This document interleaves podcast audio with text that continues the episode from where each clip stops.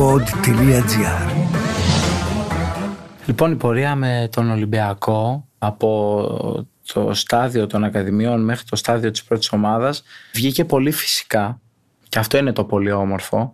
Εγώ αυτό που καταλαβαίνω είναι ότι το ποδόσφαιρο θέλει και την τύχη του, εννοείται θέλει πάρα πολύ δουλειά, αλλά είναι πολύ σημαντικές οι συγκυρίες. Εκείνη τη χρονιά είχε έρθει ένας προπονητής, ο Πάολο Μπέντο, και του αρέσαμε πάρα πολύ, μας στήριξε πάρα πάρα πολύ.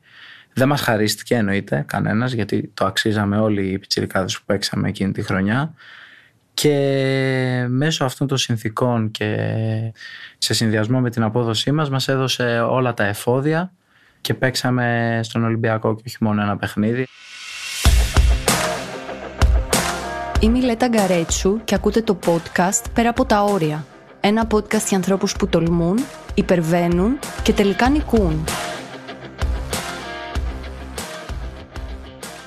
Σίγουρα και εγώ δεν πήρα τις πιο σωστές επιλογές και νομίζω ότι πιο πολύ εγώ ευθύνομαι για την κατάληξη που έχω μέχρι στιγμής αλλά το ότι βρίσκομαι τώρα στην ε, Β' Εθνική και στην Καλυθέα δεν με ενοχλεί καθόλου. Ίσα ίσα είμαι πάρα πολύ χαρούμενος και απολαμβάνω ξανά το ποδόσφαιρο. Αυτό είναι το πιο σημαντικό για μένα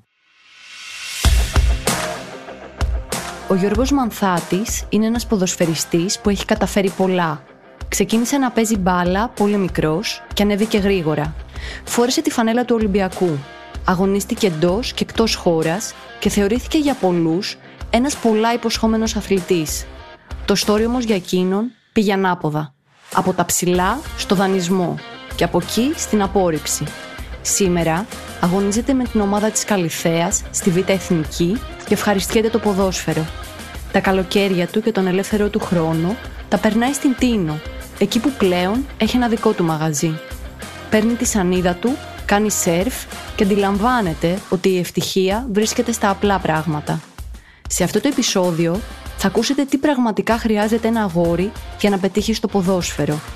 Πόση ψυχική δύναμη απαιτείται για να μην τα παρατήσεις στην πρώτη αναποδιά; Και αν τελικά ό,τι λάμπει είναι χρυσός.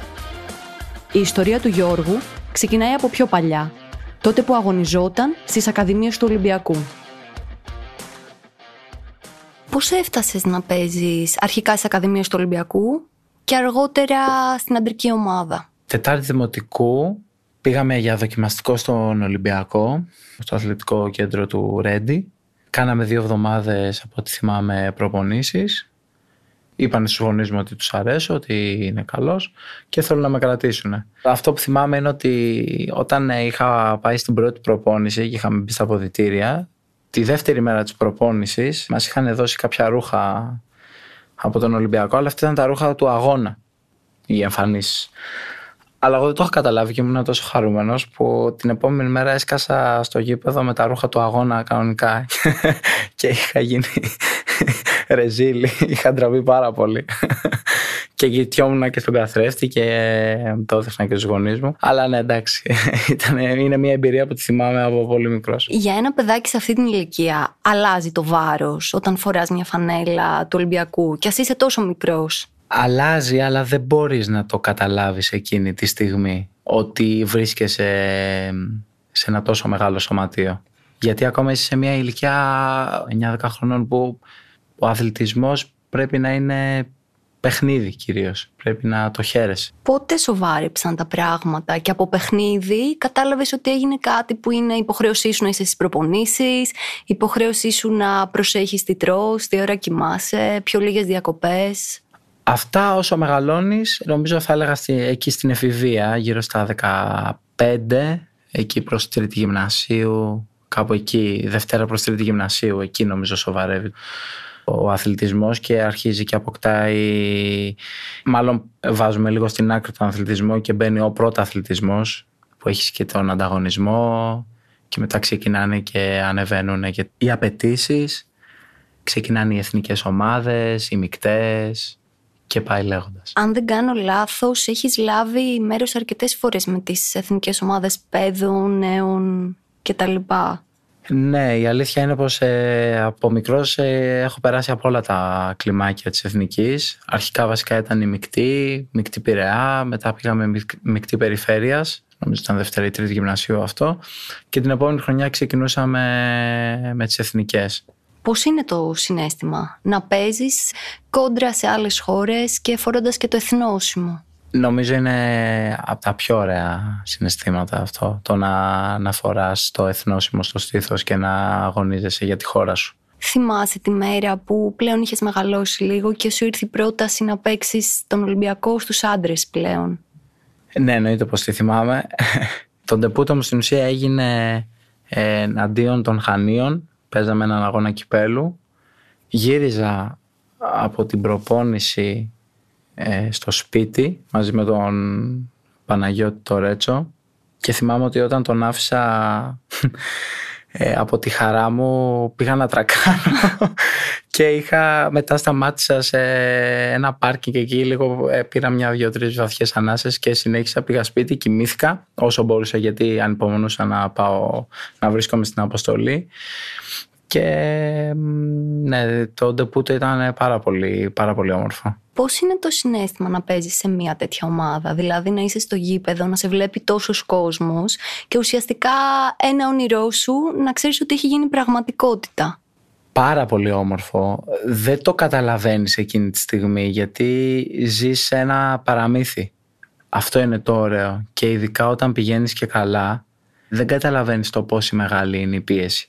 Όταν αυτό αρχίζει όμως και γίνεται καθημερινότητα και γίνεται όλο και πιο συστηματικά, το να παίρνεις μέρος σε περισσότερους αγώνες, οπότε καταλαβαίνεις ότι έχεις και ένα ρόλο στην ομάδα, ότι να νιώθεις σημαντικός, τότε είναι που ξεκινάει λίγο και λες: Όπα, είμαι κι εγώ εδώ, είμαι κι εγώ ένα γρανάζι της ομάδας, δεν είμαι απλά ένας που θα μπω μια αλλαγή το γκολ για έναν ποδοσφαιριστή είναι υπέρτατη απόλαυση στη ζωή του. Δηλαδή, ζεις για αυτό το πράγμα.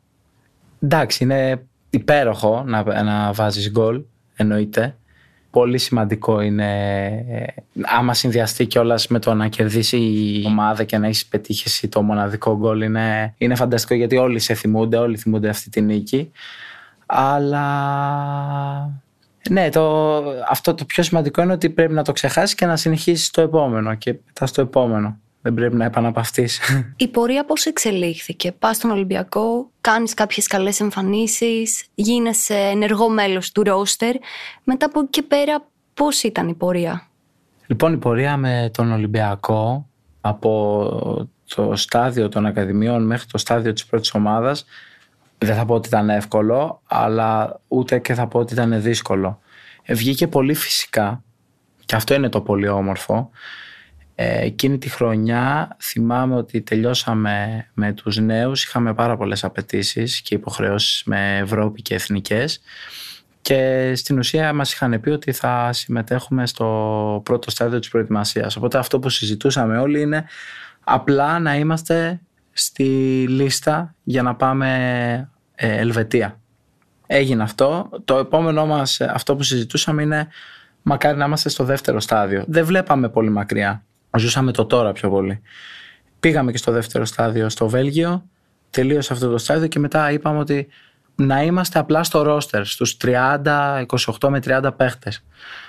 Εν τέλει, εγώ αυτό που καταλαβαίνω είναι ότι το ποδόσφαιρο θέλει και την τύχη του, εννοείται θέλει πάρα πολύ δουλειά, αλλά είναι πολύ σημαντικές οι συγκυρίες. Εκείνη τη χρονιά είχε έρθει ένας προπονητής, ο Πάολο Μπέντο και του άρεσαμε πάρα πολύ, μας ε, στήριξε πάρα πάρα πολύ. Δεν μας χαρίστηκε εννοείται κανένας γιατί το αξίζαμε όλοι οι πιτσιρικάδες που παίξαμε εκείνη τη χρονιά και μέσω αυτών των συνθήκων και σε συνδυασμό με την απόδοσή μας μας έδωσε όλα τα εφόδια και παίξαμε στον Ολυμπιακό και όχι μόνο ένα παιχνίδι. Από εκεί που λέγαμε απλά να είμαστε στο πρώτο στάδιο της προετοιμασίας καταλήξαμε όλοι κοντά να έχουμε 30 συμμετοχές. Αν δεν κάνω λάθος, ήσασταν μια φουρνιά νέων που κάνατε και παρέα, ήσασταν ε, δεμένοι μαζί, μεταξύ σας. Ναι, και το πιο σημαντικό είναι ότι κάνουμε ακόμα παρέα και με τον Παναγιώτη και με τον Θανάση και με τον ε, Δημήτρη. Θεωρείς ότι αυτό είναι συστατικό επιτυχίας για μια ομάδα και ατομικά για έναν παίκτη, να είναι σε μια ομάδα που έχει τους φίλους του ουσιαστικά συμπαίκτες; Είναι αυτό που είπα προηγουμένως ότι ήταν πολύ παραμυθένιο όλο αυτό γιατί και βρισκόμασταν στην καλύτερη ομάδα και παίζαμε και ήμασταν και όλοι μαζί. Οπότε δηλαδή χωριζόμασταν στα δωμάτια εγώ με τον Θανάσιο, ο Δημήτρης με τον ε, Παναγιώτη. Σαν να είστε σε κατασκήνωση. Σαν να είμαστε, ναι πραγματικά. σαν να μην άλλαξε τίποτα. Σαν να ήμασταν από τους έφηβους, τους νέους και στην πρώτη ομάδα. Και ήταν πολύ όμορφο όλο αυτό. Όταν ήσουν στον Ολυμπιακό και ουσιαστικά ξεκίνησες να χτίζεις έτσι μια πιο μεγάλη καριέρα και πορεία, τι όνειρα έκανες; Το πρώτο μου όνειρο ήταν ε, να κληθώ στην εθνική ανδρών. Αργότερα ήταν ε, να, να παίξω σε ευρωπαϊκό παιχνίδι. Και μετέπειτα ήταν να πάρω μια μεταγραφή μέσω του Ολυμπιακού για να φύγω στο εξωτερικό. Και εν τέλει από αυτά που εσύ ονειρευόσουν, τι έγινε πραγματικότητα; Λοιπόν, κλήθηκα στην Εθνική Ανδρών. Είχαμε πάει σε μια αποστολή. Ήμουνα στην αποστολή που είχαμε παίξει με το Βέλγιο και είχαμε φέρει ένα-ένα εκτός έδρας. Είμαι πολύ χαρούμενος τότε και έπαιξα και σε πολύ σημαντικά ευρωπαϊκά παιχνίδια και στους 16 του Europa League. Η αλήθεια είναι ότι ακόμα δεν έχω καταφέρει να φύγω στο εξωτερικό με μεταγραφή. Αυτό είναι το μοναδικό που δεν πέτυχα. Είσαι ένα παιδί που ουσιαστικά έφτασες πάρα πολύ νωρίς σε αυτό που πολλοί ονειρεύονται και οι περισσότεροι δεν θα φτάσουν και ποτέ.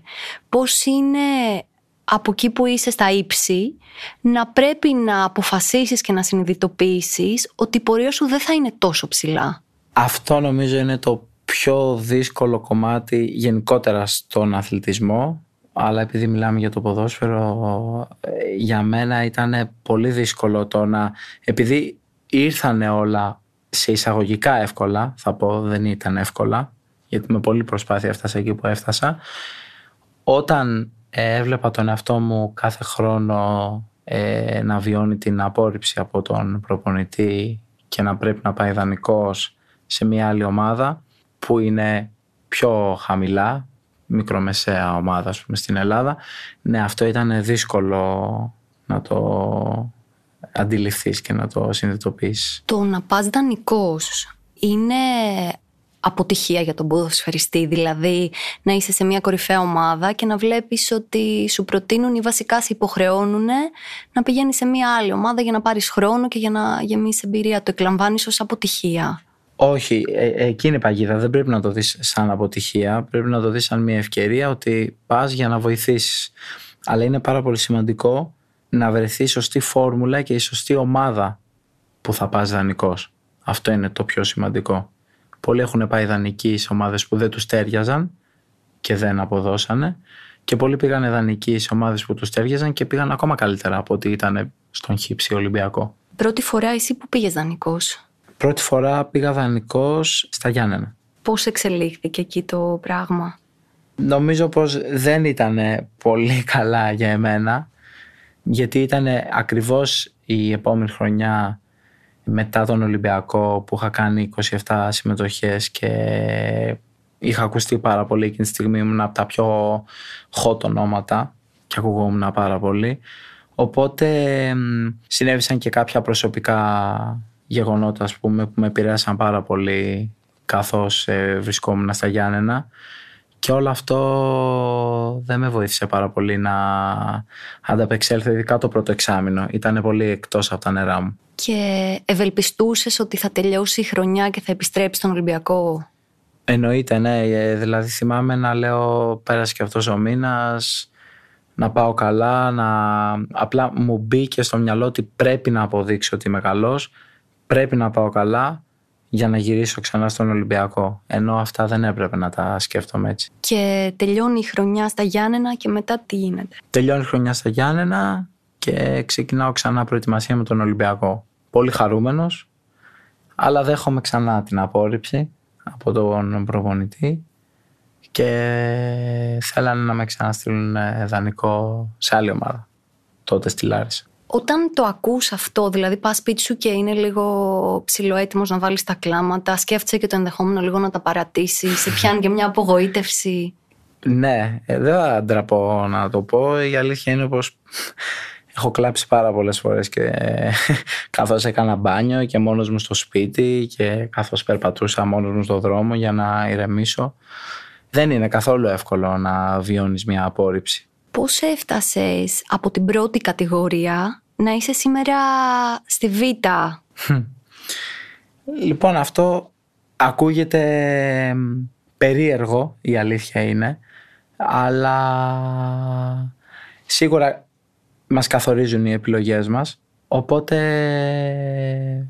σίγουρα και εγώ δεν πήρα τις πιο σωστές επιλογές και νομίζω ότι πιο πολύ εγώ ευθύνομαι για την κατάληξη που έχω μέχρι στιγμής αλλά το ότι βρίσκομαι τώρα στην ε, Β' Εθνική και στην Καλυθέα δεν με ενοχλεί καθόλου ίσα ίσα είμαι πάρα πολύ χαρούμενος και απολαμβάνω ξανά το ποδόσφαιρο. Αυτό είναι το πιο σημαντικό για μένα. Αν αύριο μεθαύριο έχεις ένα γιο, ο οποίος ξεκινήσει ποδόσφαιρο, το έχει κιόλας, τι θα τον συμβούλευες να ξεκινήσει ευελπιστώντας να παίξει γρήγορα σε μια μεγάλη ομάδα και να είναι περισσότερο στον πάγκο, ή να πάει σε μια πιο μικρή και να έχει ενεργό και περισσότερο ρόλο; Αυτό το ζήτημα, ας πούμε, η απορία είναι, έχει δύο όψεις. Ε, η μία είναι ότι όντως μπορεί να βρίσκεται σε μια τοπική ομάδα, μικρομεσαία και να είναι όντως το πρώτο όνομα και το πρώτο βιολί. Σίγουρα θα τον δούνε γιατί θα αξίζει και θα μπορέσει να πάει ίσως σε μια πιο μεγάλη ομάδα όπως λέμε Παναθηναϊκό, Ολυμπιακό, ΑΕΚ, ΠΑΟΚ. Αλλά εκεί πάλι πρέπει να αποδείξει ότι είναι πολύ καλός. Βέβαια μπορεί να βρίσκεται σε μια πολύ καλή ομάδα από μικρή ηλικία όπως ήμουν εγώ και να ξεχωρίζει. Αλλά είναι. Δεν ξέρω πώς να το πω. Είναι πώς τα φέρνει η ζωή καμιά φορά. Στη δική σου ιστορία, το έχεις σκεφτεί το ενδεχόμενο να ξεκινούσες πιο σιγά, πιο σταδιακά για να έφτανες στον Ολυμπιακό, δηλαδή να έχει γίνει λίγο ανάποδα το πράγμα.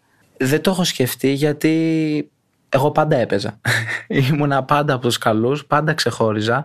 Οπότε δεν μου μπήκε ποτέ στο μυαλό. Το χαιρόμουν, το αγαπούσα, αυτό είναι το πιο σημαντικό. Δεν μου μπήκε ποτέ η πίεση ότι πρέπει, πρέπει, πρέπει. Αυτό μου μπήκε αργότερα όταν, με τους συνεχόμενους δανεισμούς, γιατί έχασα την ταυτότητά μου και το ρόλο μου. Οπότε όχι, δεν το έχω σκεφτεί αυτό το ενδεχόμενο, γιατί όλα βγήκαν, ομα... κυλήσαν μάλλον ομαλά. Τι θα συμβούλευες έτσι γονείς ή και μικρά αγόρια που θέλουν τώρα να είτε να στείλουν τα παιδιά τους είτε τα ίδια να ανέβουν στο ποδόσφαιρο; Ποια βήματα θεωρείς ότι είναι αυτά που πιθανό να σε οδηγήσουν σε μια καλή καριέρα.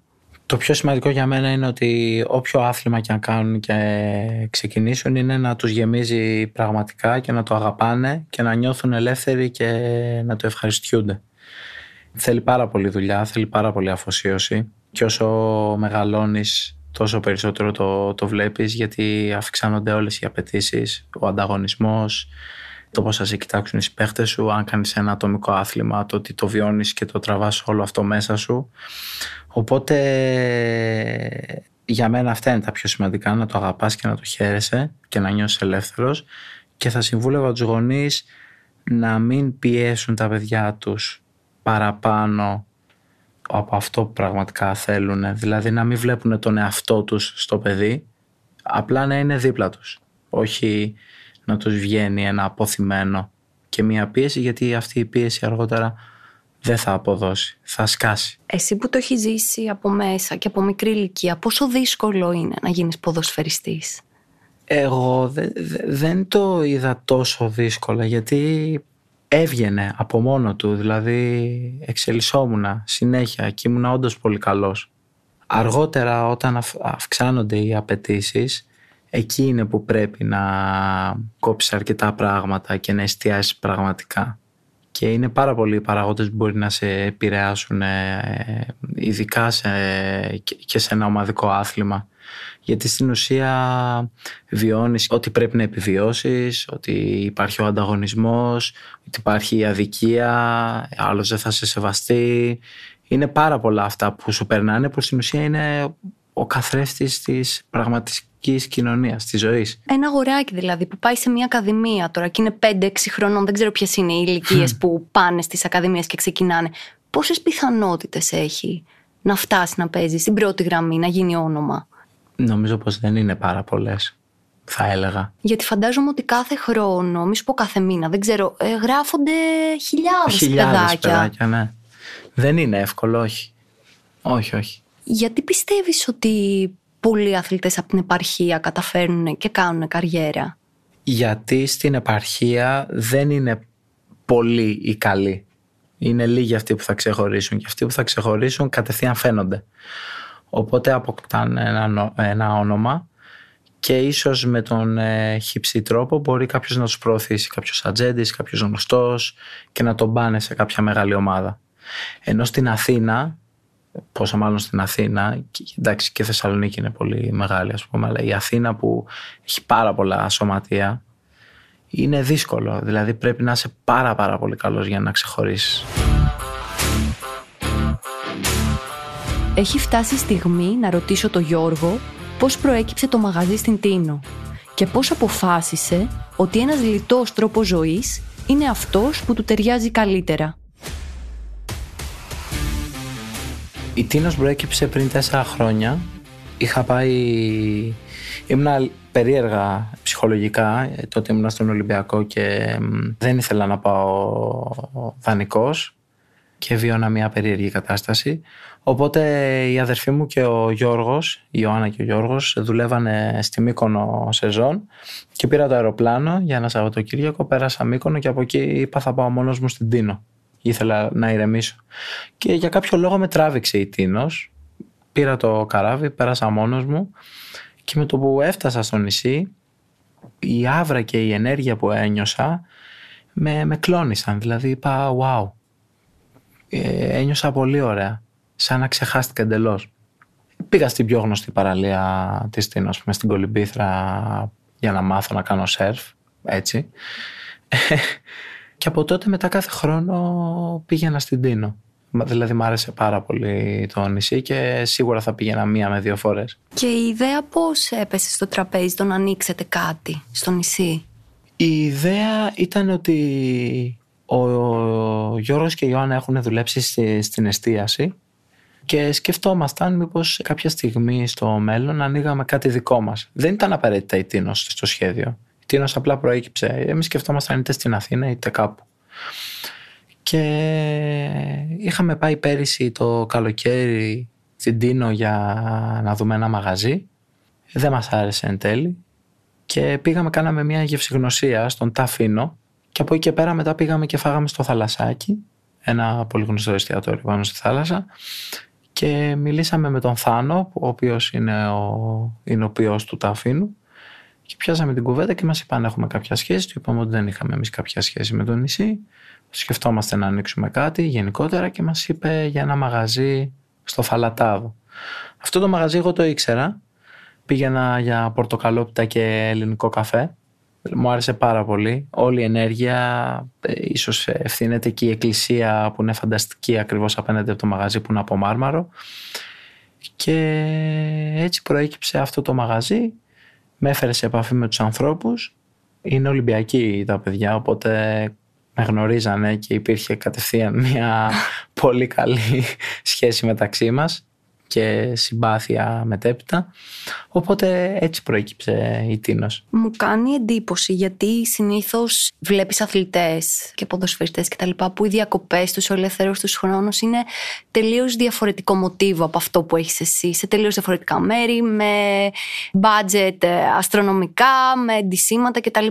Είναι άλλος κόσμος το να κάνεις αυτή τη ζωή που κάνεις στην Τίνο και απ' την άλλη ο ρόλος είναι να παίζεις ποδόσφαιρο δεν θα πω ότι δεν έχω κάνει κι εγώ τα χαϊλίκια μου ας, πούμε αλλά επειδή δεν είμαι εγώ ο εαυτός μου δεν είναι αυτό που γεμίζει το Γιώργο το να ξοδέψω έτσι λεφτά σε ακριβά μαγαζιά ή σε εισιτήρια ή σε ξαπλώστρες ας πούμε το σχένομαι. Δεν, ε, δεν μου αρέσει καθόλου να δώσω 150 ευρώ για να κάτσω σε μια ξαπλώστρα Μ' αρέσουν τα πιο απλά πράγματα. Θέλω να πάρω την πετσέτα μου και να κάτσω σε μια ωραία παραλία και να ηρεμήσω. Η καθημερινότητά σου όταν είσαι στην Τίνο πώς είναι; Η καθημερινότητά μου στην ουσία φέτος το έζησα γιατί έκατσα 1,5 κοντά δύο μήνες. Ήταν υπέροχη. Γενικά νομίζω ότι εκτός Αθήνας όταν κάποιος φεύγει για ένα έτσι μεγάλο διάστημα μπορεί να συνειδητοποιήσει το πόσο ωραία είναι. Γιατί εγώ ταυτόχρονα συνδύασα και τις προπονήσεις μου έκανα και τις διακοπές μου και παράλληλα ήμουνα και στο μαγαζί. Δουλεύεις δηλαδή στο μαγαζί; Δουλεύω, έχω έναν ρόλο το δημόσιων σχέσεων ας πούμε. Αλλά αν χρειαστεί ας πούμε θα καθαρίσεις κιόλας κάτι, θα φτιάξεις και κάτι. Εννοείται, ίσα ίσα μου αρέσει πάρα πολύ και να με δει και ο πελάτης που θα έρθει ότι δεν είμαι ένας ποδοσφαιριστής που έχω ένα όνομα και θα κάθομαι στην καρέκλα μου και θα βλέπω τους άλλους να τρέχουν γύρω γύρω να μαζεύουν, να σερβίρουν και να καθαρίζουν. Έπιασα και εγώ το δίσκο, μάζεψα και εγώ και, και σφουγγάρισα και έπλυνα και δεν με ενδιαφέρει και καθόλου. Δηλαδή ίσα ίσα και, είμαι και πολύ χαρούμενος που το έκανα και νιώθεις ότι είναι και λίγο ένας τρόπος να οριμάσεις όλο αυτό. Δηλαδή ότι γυρνάς μετά και στην προπόνησή σου και έχεις αποκτήσει βιώματα που υπό άλλες συνθήκες δεν θα τα αποκτούσες. Γενικά ο κύκλος αυτός της επιχείρησης σου ανοίγει κι άλλο τα μάτια. Δηλαδή μπαίνεις σε άλλα μονοπάτια, γνωρίζεις κι άλλο κόσμο, βλέπεις κι άλλες καταστάσεις. Αλλά νομίζω ότι ο αθλητισμός είναι πάρα πολύ σημαντικός ε, και όπως είπα και πριν είναι ο καθρέφτης της ζωής, μιας κοινωνίας ή του μαγαζιού. Δηλαδή και εγώ είδα εκεί ε, καταστάσεις ας πούμε έντασης, ε, κούρασης που επειδή εγώ έχω βιώσει και την πίεση και την κούραση δεν τα καταλάβαινα, δηλαδή τα θεωρούσα πολύ απλά για μένα μερικά πράγματα στο μαγαζί. Οι συναθλητές σου τι λένε που έχεις έτσι αυτό το lifestyle που πιθανόν είναι και λίγο διαφορετικό από το δικό τους; Οι πολύ κοντινοί μου με αποδέχονται για, για αυτό που είμαι. Όλοι οι άλλοι με, με πειράζουν εννοείται, εντάξει, δέχομαι έτσι την πλάκα. Μου το λένε, δηλαδή δεν, δεν μοιάζει για ποδοσφαιριστή, είσαι πιο χήμα. Αλλά αυτός είμαι. Πώς μπορείς και συνδυάζεις το ότι θα φτάσει ο Σεπτέμβριος, ο Αύγουστος, θα πρέπει να ξεκινήσει προετοιμασία και ένα μήνα πριν φαντάζομαι ότι είσαι full στα ξενύχτια αναγκαστικά, πρέπει να είσαι μέχρι να κλείσει; Τον πρώτο καιρό η αλήθεια είναι ότι ήμουνα πάρα πολύ στο μαγαζί και μέχρι το κλείσιμο και να είμαι εκεί και σχεδόν και όλη μέρα. Αλλά μετά από ένα σημείο επειδή εμένα το επάγγελμά μου είναι το ποδόσφαιρο και από αυτό ζω και είναι και αυτό που αγαπώ, δηλαδή το χαίρομαι πραγματικά αυτό που κάνω, έβαλα ένα όριο και αυτό είναι που είχαμε συζητήσει εξ αρχής και με τον Γιώργο ότι πάνω απ' όλα για μένα είναι το ποδόσφαιρο, δηλαδή θα είμαι εκεί εννοείται, αλλά όσο πιο κοντά έφτανε στο να ξεκινήσει η προετοιμασία και τα ξενύχια μειωθήκανε και οι εξόδοι μειωθήκανε και δεν θα καθόμουν μέχρι το κλείσιμο στο μαγαζί γιατί έπρεπε να γυρίσω πιο νωρίς στο σπίτι για να ξεκουραστώ, για να κάνω τις προπονήσεις και το πρόγραμμα που είχα να εκτελέσω. Οπότε ήταν όλα πολύ οργανωμένα και πολύ κατανοητά και από τα δύο μέτωπα. Τώρα είσαι, ας πούμε, στην φάση που έχεις ξεκινήσει την προετοιμασία σου, θα παίξεις πάλι με την Καλυθέα. Τι όνειρα έχεις για το ποδόσφαιρο από εδώ και πέρα; Τα όνειρά μου είναι να φτάσουμε στην κορυφή φέτος, να βγούμε πρώτοι, να ανέβουμε κατηγορία, να ανεβάσουμε την ομάδα στην Αλφαεθνική. Θέλω να διακριθώ και θέλω να φτάσω ξανά εκεί που ανήκω και εκεί που πιστεύω ότι πρέπει να είμαι.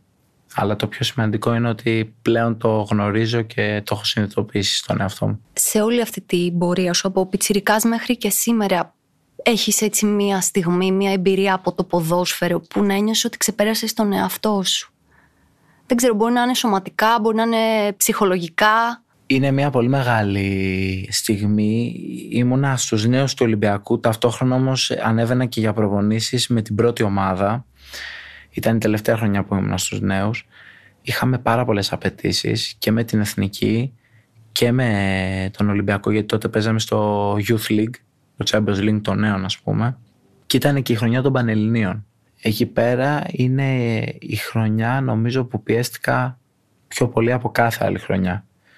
Γιατί έπρεπε να φύγω από το σχολείο, να πάω κατευθείαν προπόνηση, να γυρίσω στις 6-6.30 και κατευθείαν να κάνω μάθημα θεωρητικής κατεύθυνσης ιδιαίτερα. Και η μέρα στην ουσία ξεκινούσε από τις 7.30 και τελείωνε στις 9.30. Οπότε δεν είχα ούτε το χρόνο πολύ να διαβάζω, αλλά ταυτόχρονα ήθελα και να περάσω κάπου. Και νομίζω ότι εκείνη η χρονιά απλά μπήκε το σώμα μου στον αυτόματο και πήγαινε μόνο του. Η στιγμή που συνειδητοποίησες ότι από τον Ολυμπιακό πας πιο κάτω δεν ήταν και αυτό ένα τεστ ψυχολογικό; Αυτό το συνειδητοποίησα πέρυσι Όταν ε, ήμουν στον Πανετολικό και με πήρανε τηλέφωνο και μου είπανε ότι δεν σε υπολογίζει ο προπονητής οπότε είσαι εκτός ομάδας. Εκεί πλέον με πήρε πάρα πολύ από κάτω. Ε, νομίζω είναι το πιο μεγάλο χαστούκι που έφαγα γιατί πλέον δεν είχα το μαξιλαράκι του Ολυμπιακού ότι θα μου βρει ομάδα π.χ. ή ξέρω εγώ ανήκω στον Ολυμπιακό θα παίρνω τα λεφτά μου σίγουρα. Είναι ότι ήμουν στον Πανετολικό σε μια πιο μικρή ομάδα από τον Ολυμπιακό και είχα πέσει χαμηλά.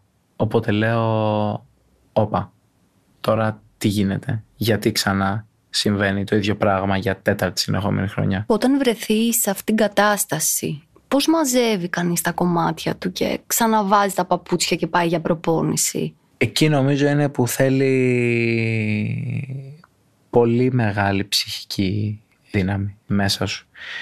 Η αλήθεια είναι ότι εγώ είχα μέσα μου αυτή τη φωνή που μου έλεγε ξύπνα, ξύπνα, ξύπνα, αλλά δεν την άφηνα να βγει προς τα έξω. Μέχρι που έφαγα αυτό το χαστούκι και κοίταξα όντως τον εαυτό μου στον καθρέφτη και είπα κάνεις κάτι λάθος εσύ.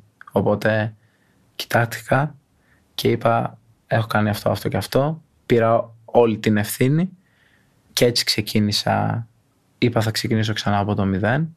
Θα κάνω ένα βήμα πίσω για να ξαναφτάσω εκεί που πρέπει να φτάσω σωστά. Δεν σκέφτηκες καθόλου να τα παρατήσεις; Μου πέρασε από το μυαλό. Μου πέρασε. Ήμουν πολύ κοντά. Ειδικά όταν ήρθε το τηλεφώνημα ότι δεν σε υπολογίζει ο προπονητής, λέω, πήρα το μάνατζερ μου και του είπα. Δεν ξέρω τι θα κάνουμε, πάντως την κόβω αν είναι, δεν, δεν πειράζει. Και οι γονείς σου εκεί τι είπανε; Οι γονείς μου φοβόντουσαν να μου μιλήσουν.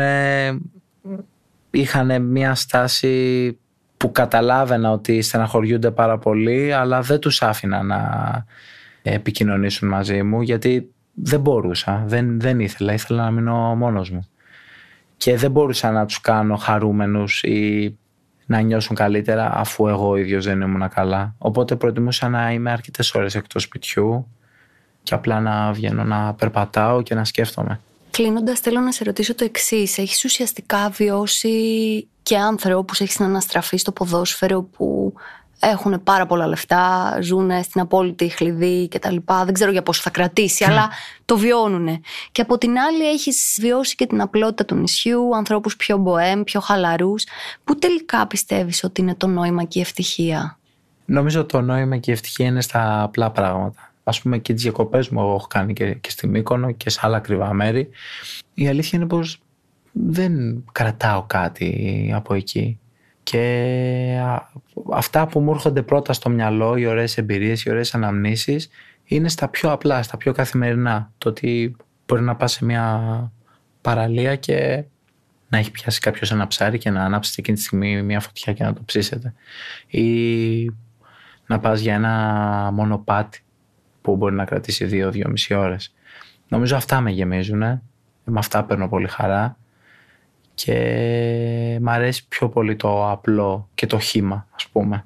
Θέλω να σε ευχαριστήσω πάρα πολύ που μοιράστηκες μαζί μας την ιστορία σου και να σου ευχηθώ καλή επιτυχία για το μέλλον. Ευχαριστώ πάρα πολύ και εγώ που βρέθηκα εδώ μαζί σας. Αυτή ήταν η ιστορία του Γιώργου Μανθάτη, ενός αγοριού που έχει μάθει να μην τα παρατάει. Ακούσατε το πέρα από τα όρια, μια παραγωγή του pod.gr Αναζητήστε τα podcast που σας ενδιαφέρουν στο pod.gr, Spotify, Apple Podcasts, Google Podcasts ή σε όποια άλλη εφαρμογή ακούτε podcast από το κινητό σας. Ευχαριστώ πολύ για την ηχογράφηση και το μοντάζ το Γιώργο Βαβανό.